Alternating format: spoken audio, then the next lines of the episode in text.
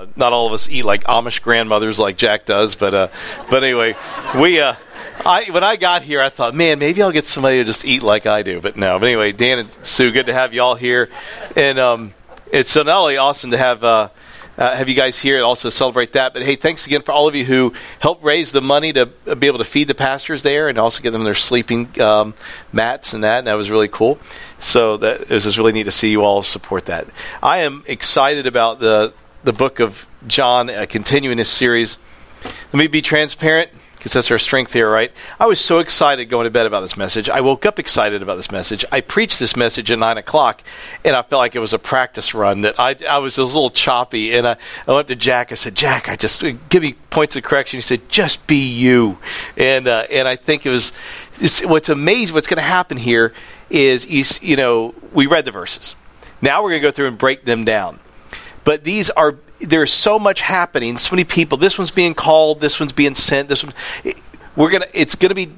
We're gonna have to be sharp and, and watching as we teach through this. Again, if you're brand new here, what do we do? How do we preach? We preach through a book of the Bible, and so we finished a series on Nehemiah.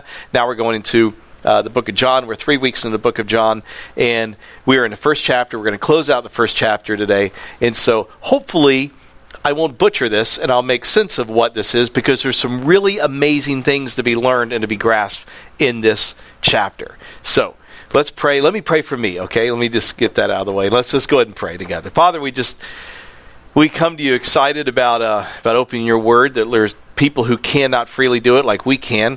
Um, and Father, we come here in different stages. Some of us have had the privilege of being in the Word, some have not yet.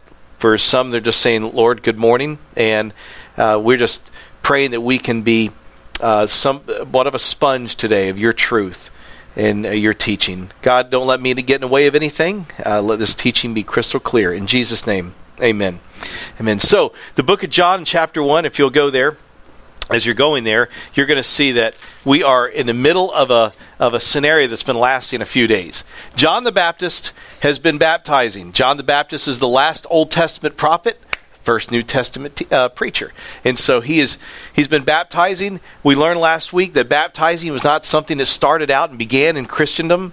Baptizing was a practice that was adhered to in the Jewish religion. So if you were not a Jew, if you were a Gentile and you wanted to come into the Jewish faith, you would be baptized. What John the Baptist was doing was baptizing people in the and the message of repentance that you need to get clean and start repenting before God. So this Jewish uh, religious delegation comes down to investigate. They come down to ask what's going on. They walk up and start asking questions like, "Who are you?" And what are you doing? And, and, John the Baptist points him right to Jesus. He starts saying, This is why I'm here. And there's a man about to enter the scene. He's been standing amongst you all, and he's going to change everything. So they start why he's baptizing. So there are now discussions amongst the people gathered around. We know there's a crowd. We know there are people listening, there are people watching. What's the response going to be? Is it going to be who's this fanatical person calling himself a teacher? Is he going to try to splinter the church? Are people going to start a revolt against this man? Are people going to say, "John, we've heard enough about you, but you're saying that this is who, this you're saying this guy's the Messiah?" What is the reaction going to be? So, let's look at John chapter 1 verse 35 and again bear with me we're gonna we're gonna stop we're gonna talk about some verses talk about and, and just kind of get a better grasp of these next few verses here the next day so obviously it's a three day scenario. So we're into the we're into the days here. The next day, John was standing with two of his disciples. He looked at Jesus as he walked by and said, "Behold the Lamb of God." The two disciples heard him say this, and they followed Jesus. Now, first thought is looking at this, you notice that uh, he said, behold the lamb of god. We again he said this in last week we talked about the importance of that. How big that would have been to a family having grown up their entire lives. A ch- since a child understand what it was like to take this innocent pure lamb at one year of age to passover to the synagogue to the temple to have it slaughtered as an offering to say god we love you you know? And so now you take a culture that's had that ingrained in their psyche in their life their entire life their entire being and now you're being told, Behold, this is the Lamb of God. And that is a total paradigm shift. And so again, he reiterates, This is the Lamb of God. That's the introduction of Jesus. And then if you also notice, there were two disciples. The disciples heard him. Did John the Baptist have his own sect of disciples? Yes. If you were a disciple, you were a learner. You were somebody who was learning under a teacher. And so these disciples that were around John the Baptist, he looks, he looks at him and says, Behold, that's the Lamb of God. Go follow him. And they did. That's an important lesson in life of a church. I had a discussion with someone with yesterday if we're not careful, not talking about any particular church, but we have to be very careful not to emulate what we see in the church community. People sometimes say, "Well, you know, um, this person comes from this church, and this our member." And our, when it comes to the gospel, when you go to the day of, I mean, we stand before the Lord, and you are standing there. You're not going to be there as a member of Creekside Baptist Church or Baptist. We're not even Baptist. You're not going to stand there as a member. We won't be Baptist Church, but we won't. You won't be a member of Creekside Church you won't be a member of Bay Hope, of Idlewild, of Grace. You will be either a believer or not in who Jesus Christ is. John the Baptist gets this. So I had a discussion with someone the other day, and I said, you know, if I and if I hear a fire, I put it out. And I hope you do too. If you hear anything like, oh, well, you know, you guys are stealing people, no, put it out. I would like to think we're above reproach in that area. But I talked to this person at their church and I said, let me be very clear. And if this, if your comment of stealing people was not spoken in total ignorance, I probably would never speak to you again. The fact that you would consider someone beyond the position of being a human being and property is offensive. We would have hoped that died at the end of slavery. No church owns you. We don't own you. John the Baptist did not own them. He understood what it was like when he saw Jesus and said, Behold, that's the Lamb of God. That's the greatest man that ever lived. Who, by the way, Jesus, whoever will live, Jesus, by the way, would say of John the Baptist, John the Baptist is the greatest man that ever lived. That complementary nature going back and forth. But at this point, it was like, Here, go. Go follow him. He's greater than I am. Go follow what God has in your heart. And that is the reason we mentioned last week. You have a front door of a church, you have a rear door of the church, and you celebrate both if it's the will of God for that family. And here you go into this particular place where John the Baptist is saying, just go follow them. And what do they do? They immediately start following him. Look at the attitude of John the Baptist that we'll see later in John chapter 3. Look at John chapter 3, verse 30. He must increase, that I must decrease. Those are the words of John the Baptist. He said, in order for us, sometimes it means that we must decrease, and so he would increase. Look at verse 38. Jesus turned and saw them following and said to them, What are you seeking? Now, Jesus is famous for asking this question. He asks this question often. Uh, as a matter of fact, uh, they're going to reply with a question themselves. Watch this. And they said to him, Rabbi, which means teacher, where are you staying? I would say, think that's one of the most least profound questions you could ever ask Jesus. What are you seeking? Where are you staying tonight? You know, what a retort. This is Jesus saying, What are you seeking? He is going to keep this theme going throughout the book of John. He, and continually in the book of John, is going to say, What, what is it you want? And as a reader, you're thinking, The man's blind, Jesus. What do you think he wants? He wants to be healed. But see, Jesus knows that if you give that man sight, and in three months, he's still going to be dealing with the issue of salvation, the, the, the, issue of his life, the issue of value, the issue of security, the issue of does God exist. He is asking these questions because he's intent on asking these questions. You know, uh, somebody, one of my friends asked a rabbi one time, "Why do you always answer a question with a question?" And the rabbi said, "What's the matter with that?" But the, the reality is, Jesus is one who's asking these questions. What are you seeking? He's going to say this later to people who are saying, are you after me because you want to be fed? You want loaves of bread?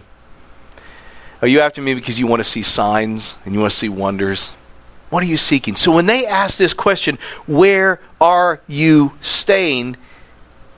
It's a great question. It's, it's a question where they're basically saying, man, I, I want to know more about you. This is that this is saying I want this relationship to go further. So they answer, by the way, did you notice they answered rabbi? You saw in parentheses in Scripture, which means teacher. Rabbi literally means my great one. Literally means my great one. This was a term that was given as a term of endearment, positionally or personally, to somebody who had taught them, who had been an investor in their life. It wasn't until the end of the first century that this term, rabbi, was actually denoted and given to a person who went through rabbinical training. So this was not an office title. It wasn't like you went through some training and you, you, you were necessarily rabbi. You could have and you would have, but the term rabbi was used very, very loosely. It would have been given to somebody who you just really respected and really thought of a lot of. So I just wanted to break that word down for you, a little bit of understanding of that. But they, when, they, when they ask this question, where are you going? There's no theological questioning. They, don't, they know they're not going to get their answers uh, given at this moment. There's this is no time for discussion. Middle Eastern culture still has this crazy aspect of hanging out. You know, you go to the Middle East and you go to someone's home, you walk into home, it's really interesting that the home, there's not like a dining room, a kitchenette, and the living room. It's, it's just one room, one common room. And they roll out the beds for people to sleep in, and they roll out the cushions for people to eat in. They're different cushions. And so you would have people over. And, and, it was really crazy in Afghanistan. They would ask you to come to their house for tea. It was totally confusing. I would always it'd say, please come to my house for tea. It's like, oh, no, please. No, please come to my house for tea. They would ask you again. And I said to the translator, said, I'm really uncomfortable. They, I feel like I'm turning these people down. He said, no, if they ask you three times, they really mean it. The first two times is just a total, um, uh, just to be, them being nice. You know, would you come to my house for tea? They had no earthly desire to have you come to their house for tea. and so you start to see this culture and how it works that you know they're basically they're saying to Jesus in reverse sense, where are you staying? They're being really bold here asking this question, where are you? Where are you going to be? We want to go where you are. So, verse 39, let's keep rolling. He said to them, Come and you will see. So they came, saw where he was staying, and they stayed with him that day for it was about the tenth hour. When Jesus says in verse 39, Come and you will see, Jesus, who in all his glory retains all his incredible attributes, is in an incarnate form, in a human form. He is restricted with a human tongue, dealing with human ears, and there is no possible way he can tell them all the things that they're going to see. He simply says, just come and see. Come and be a part of this. I don't know if you've ever been a part of anything so majestic in your life where you go to wake somebody, you you got to come see this. Well, what is it? No, it's a, it's either a, a sunrise, a mountain, a, a, child walking, or whatever. It's you got to come see this. You don't want to miss this. This is the same vein in which he said, I, I want you to come and see. Verse forty. One of the two heard John speak and followed Jesus. Was Andrew, Simon Peter's brother. Okay, for all of you who are younger brothers, younger sisters, and you hate being identified when you go to school as being the brother of, the sister of, and you're thinking, you know, unless you had really cool siblings, maybe. But you're thinking, man, how unfair. The reason John is mentioning this is by the time he's reading, writing the book of John, remember, different John, not John the Baptist, a different John. The time he's writing this, when you see Simon Peter's brother, he knew most all of the audience, Jewish and non Jewish, knew who Peter was. So he's given identification there. That's in case you're asking why he does that. Verse 41 he first found his brother Simon and said to him, We have found the Messiah, which means Christ. We have found the Messiah. He has been with him what you could count on in the period of hours. What happened in that discussion? What happened overnight that he ran and he did not say, keep in mind what he say he does he, he goes and finds his brother Simon, he says to him, keep in mind, we know this is not a rabbi. We haven't found a great teacher. We haven't found the greatest expositor. We haven't found the coolest miracle worker. No, we, ha- we have found the Messiah. Their entire life, their entire religious being, they have been waiting on this moment of conclusion.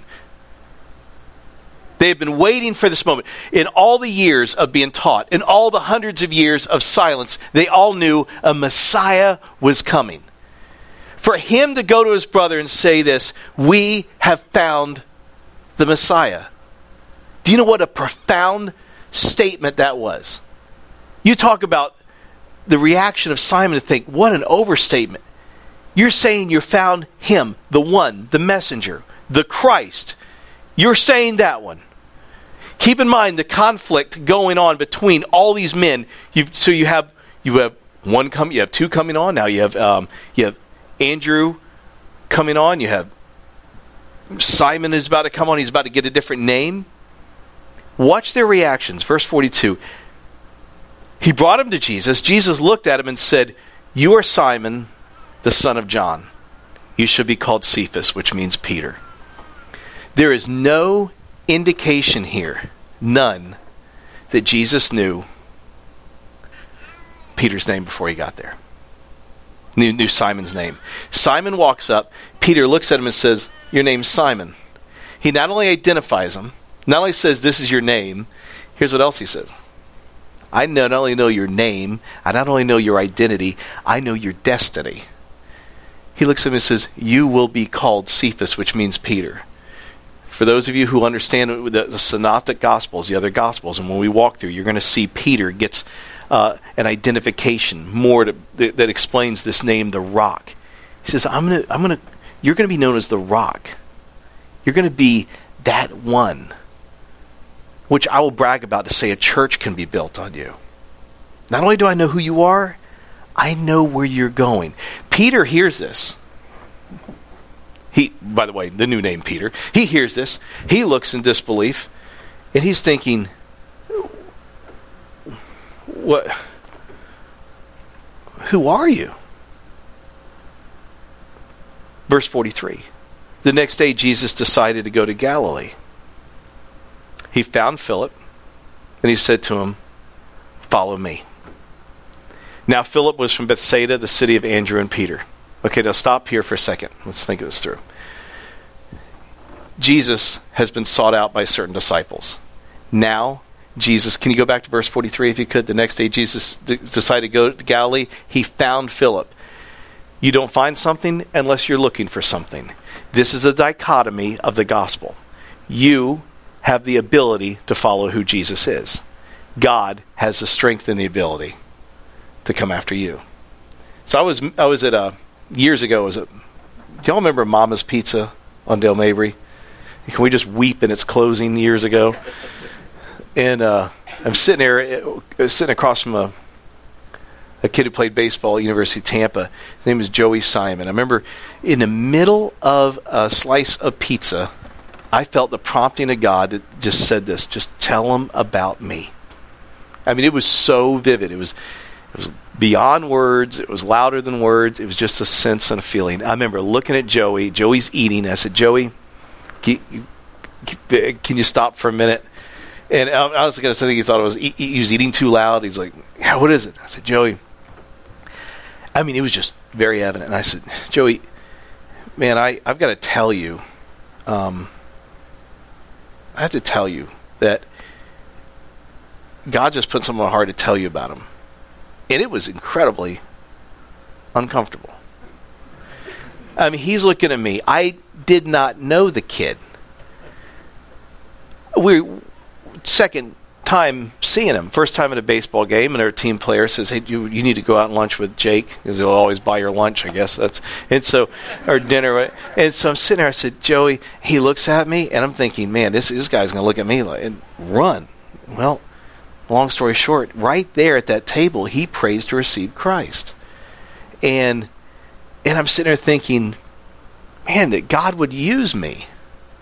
God would do this. But I want to I want to show you how else God works in what in, in this particular case. Look at verse 45. Philip found Nathanael and said to him, We have found him of whom Moses in the law and also the prophet wrote, Jesus of Nazareth, the son of Joseph. Okay, Philip found Nathanael. Remember, Jesus found Philip. What does Philip do? This gives me chills. This is one of those moments you read this if you're reading at one in the morning, you get kind of chills and choked up. What did Philip do? Philip found Nathanael. So you see how this keeps going. Jesus finds Philip. Philip finds Nathanael, and he said to him, We have found who does he introduce him as? Does he say we found the Messiah? Listen to his introduction. His introduction, by the way, is interestingly unique. It's common in which the structure, so I'll break down the structure for you, but it's it's unique in how he introduces Watch this. We have found the one, not who. He doesn't identify him as Moses, or I'm sorry, Moses, Messiah. He doesn't identify him as Messiah. He, we found who Moses in the law and also the prophets wrote.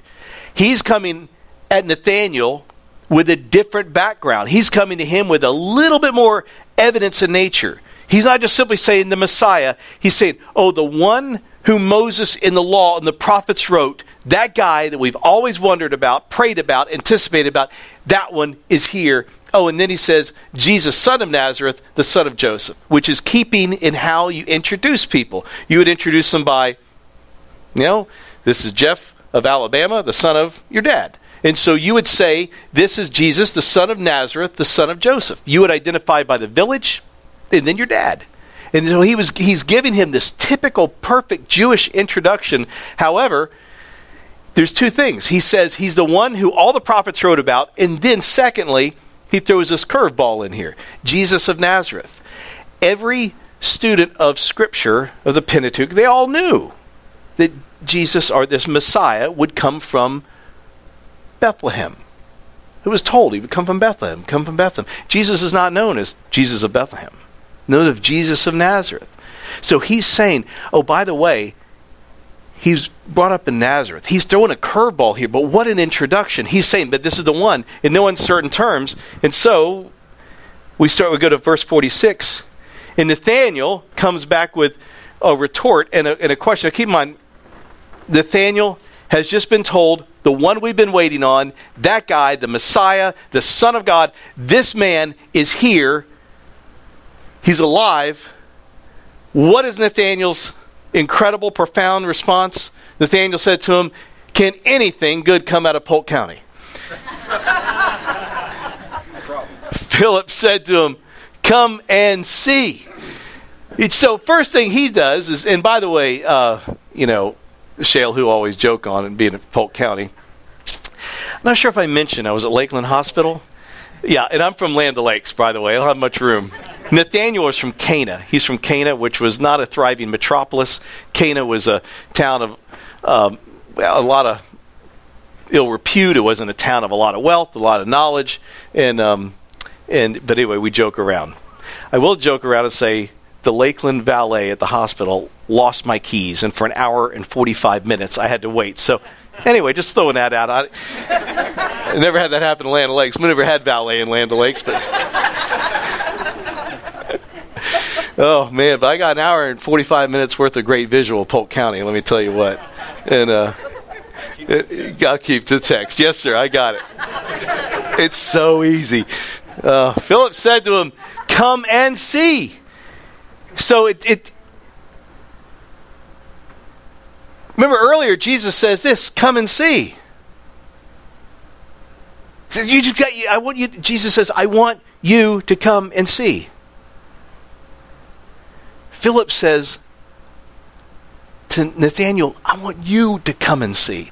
Do you see how this pattern is going on? This is the explosion of the gospel of how we know it. This it is now about to break out like a wildfire.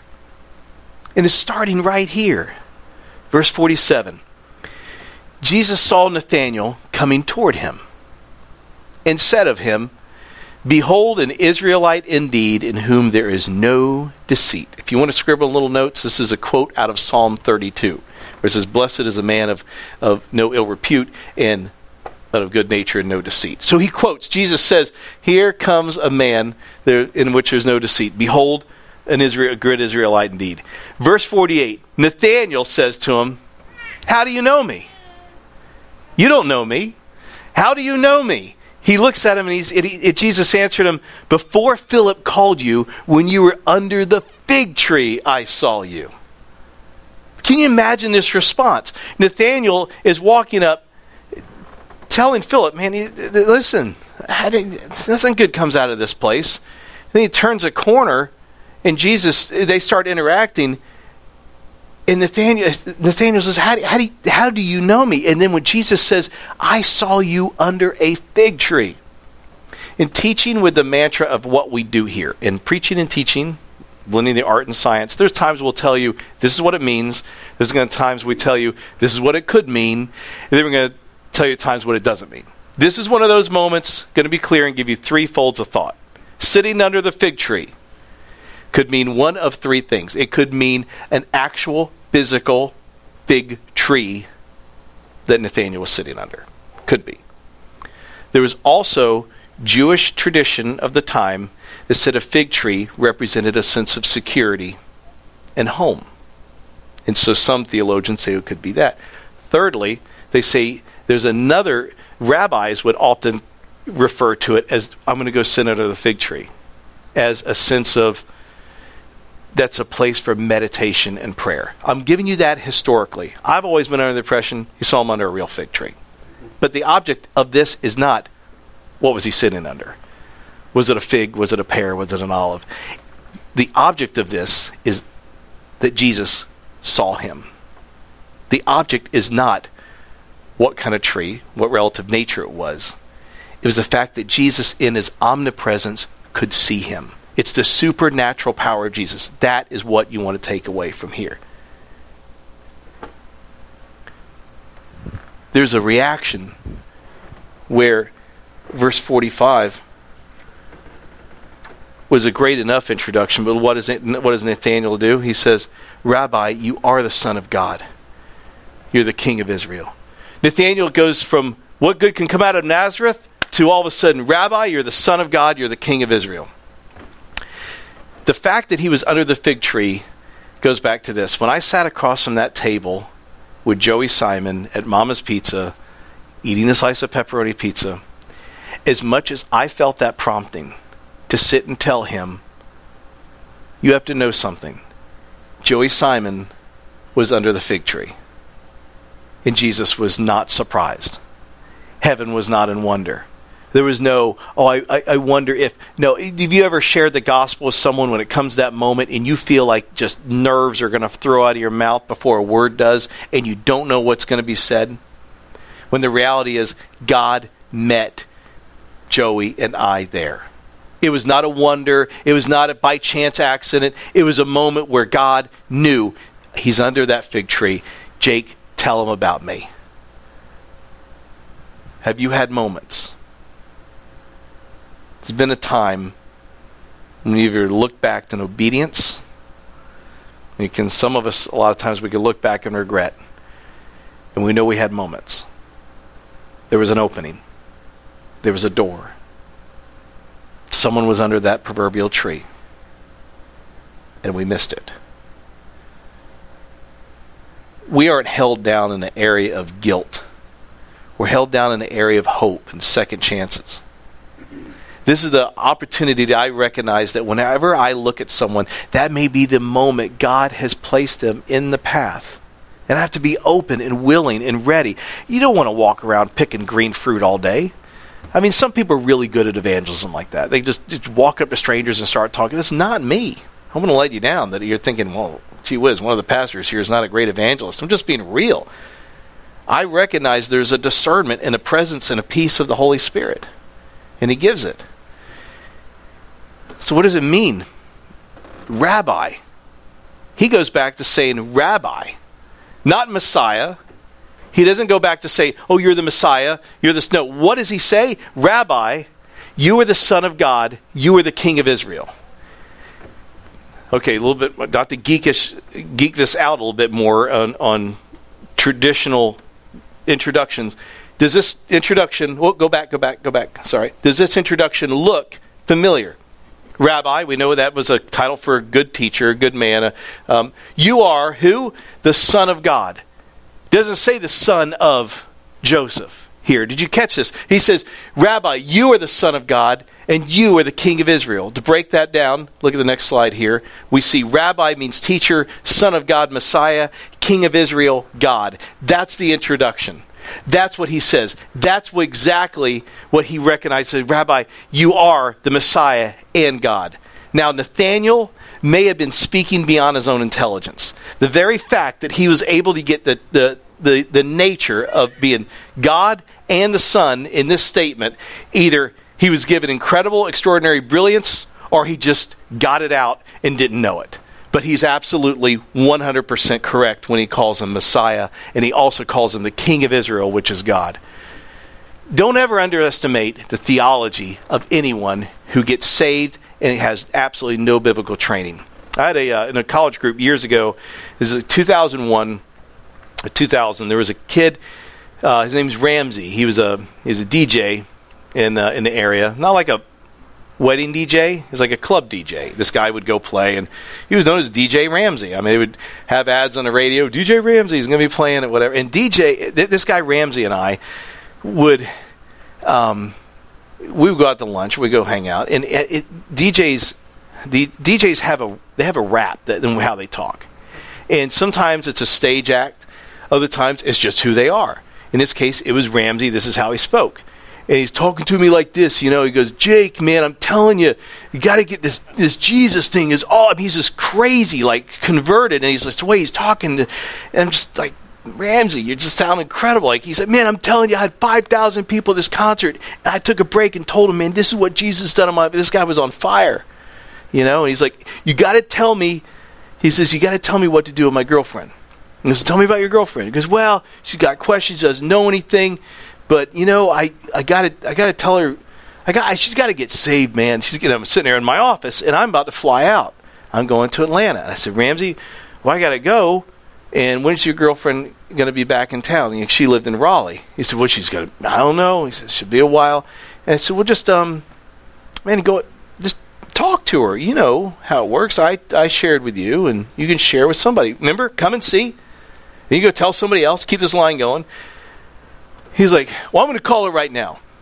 And so he hits the speaker on the phone, calls, and I'm getting up. I'm leaving. He's like, Caroline.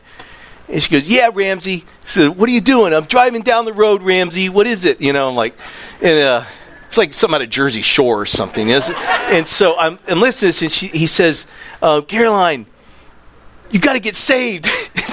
I'm joking. She says, Safe from what, Ramsey?" She goes, "You got to get saved. You're freaking me out, Ramsey. What's going on?" And so I'm listening to this. I'm outside my wall, my office. I mean, I am about to lose it. I mean, I'm I'm trying to hold it in. He's like, look, the, um, Jake just left. I can't get it out. Get off the interstate. Go find a church. Go find a church right now. And she goes, Where, Ramsey? Why? She says, Just go. And so she says, Well, what, I'm off the interstate. What am I looking for? He says, Just find a church. I see one. This is going on. I'm going to be late for my flight. I'm listening to the whole thing. And she says, I, I, got one, I got one. He says, What is it? Goes, it's some uh, Baptist church. He said, All right, just pull in, go knock on the door. And she's knocking, and she's like, Ramsey, what is going on? What's happening? And he said, Just knock on the door. She goes, Nobody's there. Go, go around. She said, Well, there's a car. She goes around. She opens the door, walks in the office. She goes, Ramsey, there's a lady here. He goes, Good. Tell her you need to get saved. Call me later. Bye. Hangs up the phone. this honest to goodness happened she got saved. this little lady in Mount Olive Baptist Church has this girl from, you know, New Jersey, where walk in like, I need to get saved, you know.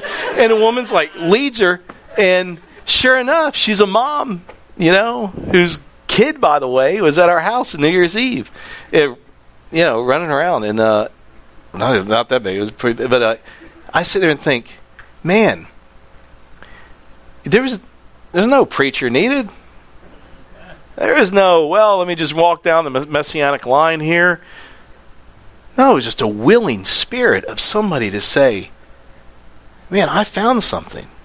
I mean, I saw that happen. It never left me. Ever. I still see Ramsey once a year. If you need to buy a car, works at CarMax, get you a good deal. You know, who's going to witness to you, though? I'll tell you that. He goes to a hip hop church on Fowler Avenue and invites me to concerts all the time. Still DJing, still loving God. And guess what? He doesn't look like some white Republican in a blue blazer. He looks different. And thank God. God is good. God didn't look to the church to say, I want to build my disciple. He looked at ordinary people. Say, I want to do extraordinary things through you. So Nathaniel when he said, Man, Rabbi, you're the Son of God, you're the Son of Israel. Watch the response in verse 50. Jesus answered him, Because I said to you, I saw you under the fig tree, do you believe? You will see greater things than these. He says, Do you really think just because I saw you under a fig tree, that was it? That was enough to propel you to this faith? You're going to see greater things than these. See, Nathaniel took a huge step based on this a miracle. If you're not careful, if you walked with the Lord long enough, you know what jailhouse conversions look like. You know what conversions look like that happen at, uh, at rehab centers. You know what happens in places where people are hurting. It's a magnificent conversion. But have you noticed, have you watched historically what happens? The miracle wears off. It wears off. That is why we want to encourage you in your daily walk to not wait for the next great thing, not wait for the next great church service or the great message, but to wake up every day with the realization that in this word, in this, are things that Jesus is saying, I want you to come and see. Every day you have that ability. Every day we have that privilege. Jesus knew people were going to be drawn to signs and wonders. In one t- case in, in John 4, there's an official whose son was dying. Jesus is approached by this official. He says, Jesus, you got to heal my son. He's dying. Would you come with me, please? And Jesus says, Go home. He's going to be all right. He's going to be fine. And so Jesus said, I'm going to make him better. In verse 4, uh, verse 48 of chapter 4, he says this. So Jesus said to him, Unless you see signs and wonders, you won't believe. This theme goes on through the book of John. It goes on to the other gospels. Jesus says, You just want signs and wonders. I mean, how many times do we think, man, if I could have Jesus walk around with me in 2018, you know how easy it'd be? I, I walk into Florida Hospital and say, heal somebody. Let's take him to somebody. Let's get him out of the hospital bed. Let's do something. That's Jesus said, if the signs that he had then weren't sticking with people, they got used to them so used to them that a freakish story occurred where the church actually, when they were trying to arrest Jesus, grabbed a man, talk about cruelty, grabbed a man with a withered hand, took him to Jesus, and said, Heal him. Not because they didn't think he could heal him, they knew he could heal him. They wanted Jesus to heal him on the Sabbath. Why? So they could arrest Jesus. How cruel can you be? So if you think for a moment the world would grow warm to a Jesus who would walk around and just show miracles, the world didn't then and it wouldn't now. Jesus said, you, you need these miracles and these signs, but understand you're going to see great things happen. Verse 51, the last verse of this chapter. And he said to them, Truly, truly, not just a double honesty measure, truly, behold, truly, truly, I say to you, you will see heaven opened and the angels of God ascending and descending on who? The Son of Man. He says, You're going to see angels descending and ascending on the Son of Man. You notice the Son of Man. There's a reason here. Jesus is going to refer to himself as this is his term of endearment. This is what he calls himself. He's going to call himself this over 80 times. He says, You are going to see angels ascending and descending on the Son of Man. They knew what he was alluding to.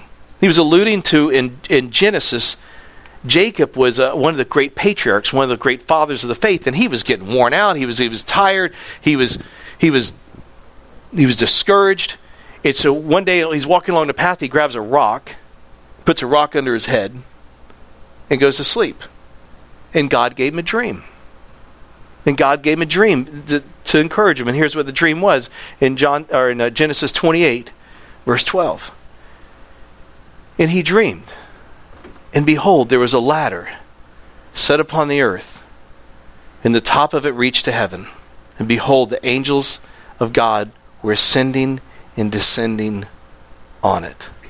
They had heard this story, they knew this story, they lived this story, and this whole time they remembered what it was like for one of their heroes to be replenished. Jesus says, not you're not just going to see things that look like that.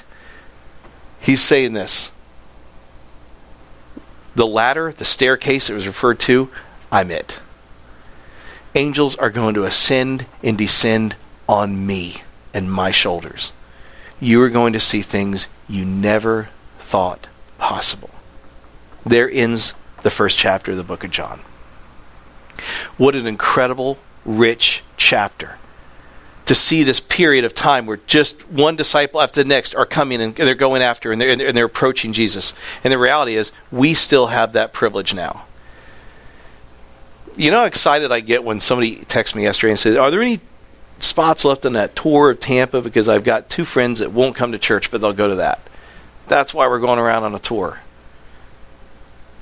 Just to be together, to get to know each other. And we're telling people Come and see. Come and see that there's really nice people here. They're not the freaks you've been told about. I want you to come and see that what it means, what it looks like for us, uh, people who gather in here. Nobody asks you what you make. Nobody asks you what you do.